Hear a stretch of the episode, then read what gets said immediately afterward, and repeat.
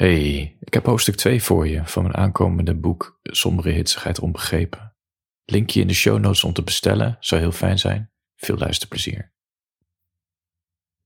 Elke twee weken kwam mijn ma helemaal vanuit Kaatsheuvel naar Utrecht toe om samen met mij te lunchen. Op een terras of in een restaurant of lunchroom. We zaten altijd bij het raam. Dan ging ze mij uithoren hoe het nou echt met me ging. Dan zat ze daar met rechte rug in haar stoel, twee handen, een mok thee vast vlak bij haar lippen. En dan vroeg ze naar mijn werk, naar mijn gevoel. Maar ze kwam vooral om te kijken of ik wel goed voor mezelf zorgde. Daarom kleed ik me altijd vrouwelijk als ik haar zag, ook al voelde ik me op sommige momenten meer de slons.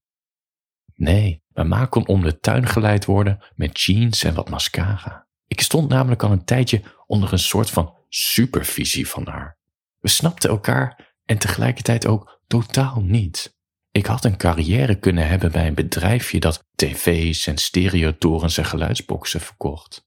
Een klant van mijn vader had er een zaterdagbaantje geregeld voor me. Stond ik daar, in de zaak, op vrijdagavond en zaterdag, met mijn tienergezicht vol puisten, te vertellen aan echtbaren wat het verschil is tussen 1080p en 1080i, tussen 4K en Ultra HD. Maar wat is er nou leuk aan tv's verkopen aan alle mensen in het dorp, als je ook tv's aan heel Nederland kan verkopen? Dus mijn stereobaas begon een webshopje. En dat begon zo goed te lopen dat er een magazijn bijgehuurd moest worden. Het personeel groeide en groeide en groeide maar. En ik ging van weekendmeisje naar administratief medewerker. Als dat wat er vervolgens gebeurde niet gebeurd was, woonde ik waarschijnlijk nu nog steeds in Kaatsheuvel. En was ik vicepresident 4K tv-schermen geworden of zo. Maar ja, het gebeurde.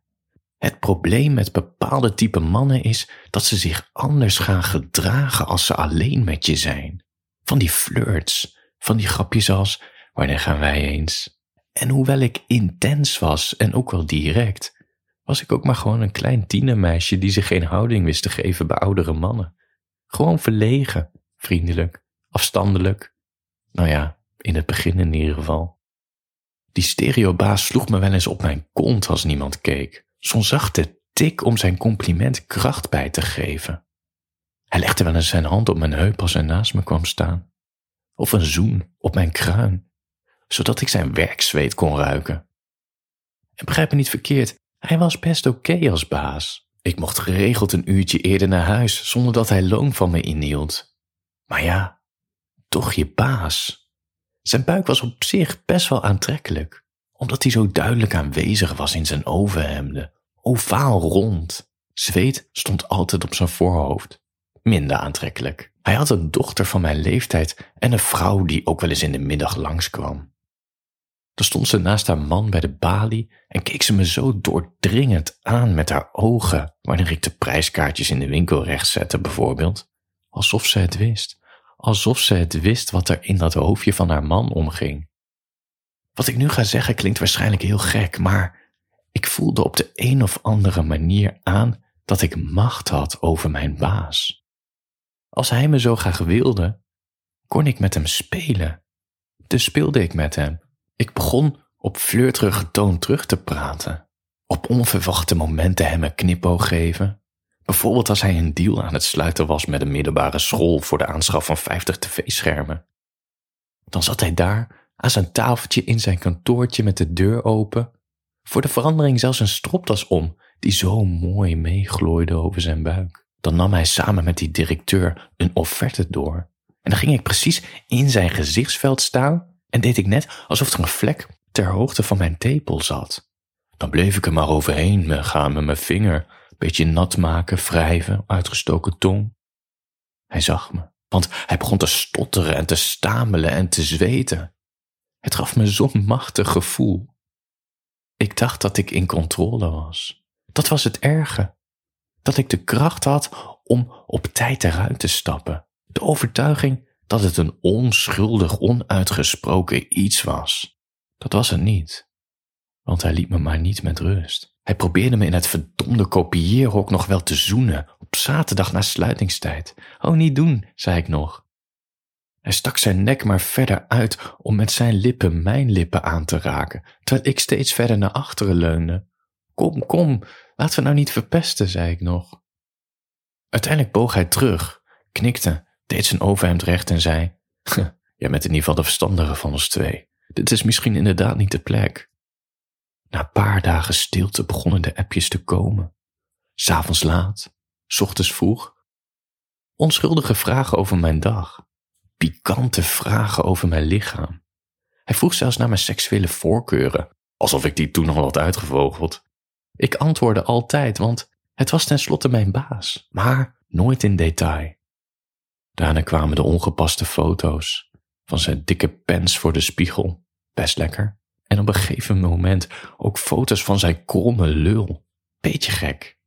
En zijn oerwoud aan schaamhaar, zoiets had ik nog nooit gezien. En toen stopte ik met reageren. Ik wist niet wat hij nou van me wilde.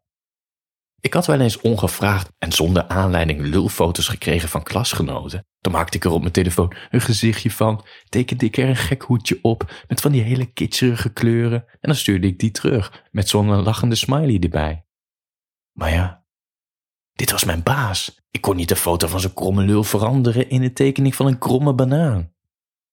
Dit van hem was een regelrechte digitale aanranding in mijn leven. Ik had nu pas door dat ik de controle kwijt was. En dat gaf me zo'n angst.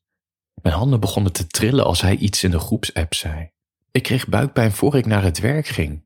Op werk zorgde ik ervoor dat ik niet alleen met hem achterbleef in het magazijn of in de winkel of in het kantoortje.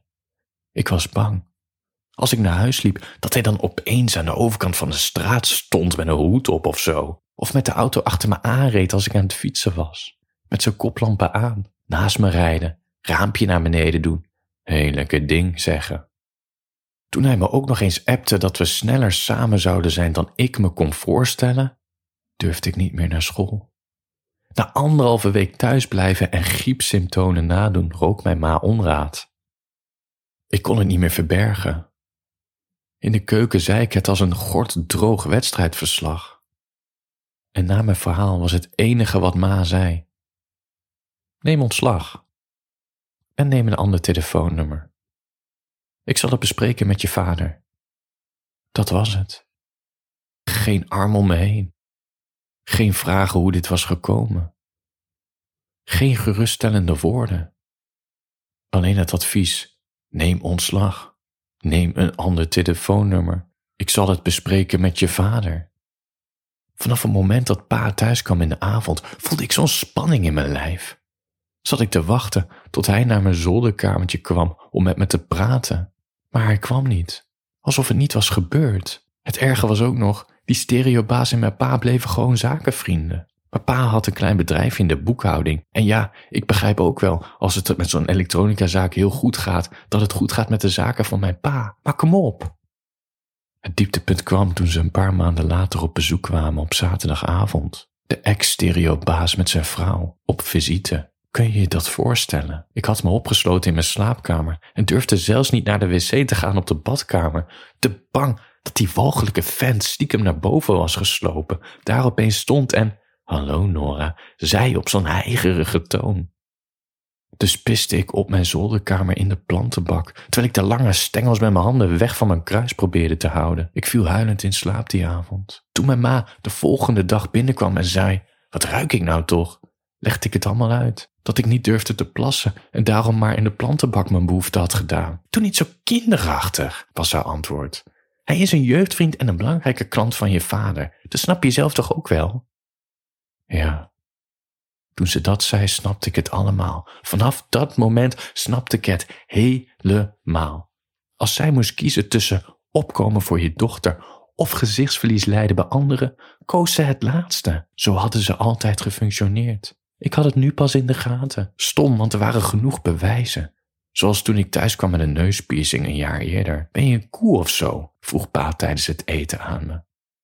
Mmm, antwoordde ik. Maar het weekend erop mocht ik niet mee naar een etentje van mijn oma, die ze hield voor haar tachtigste verjaardag. Ja, ik mocht mee als ik die ring eruit had gehaald. Ik weigerde.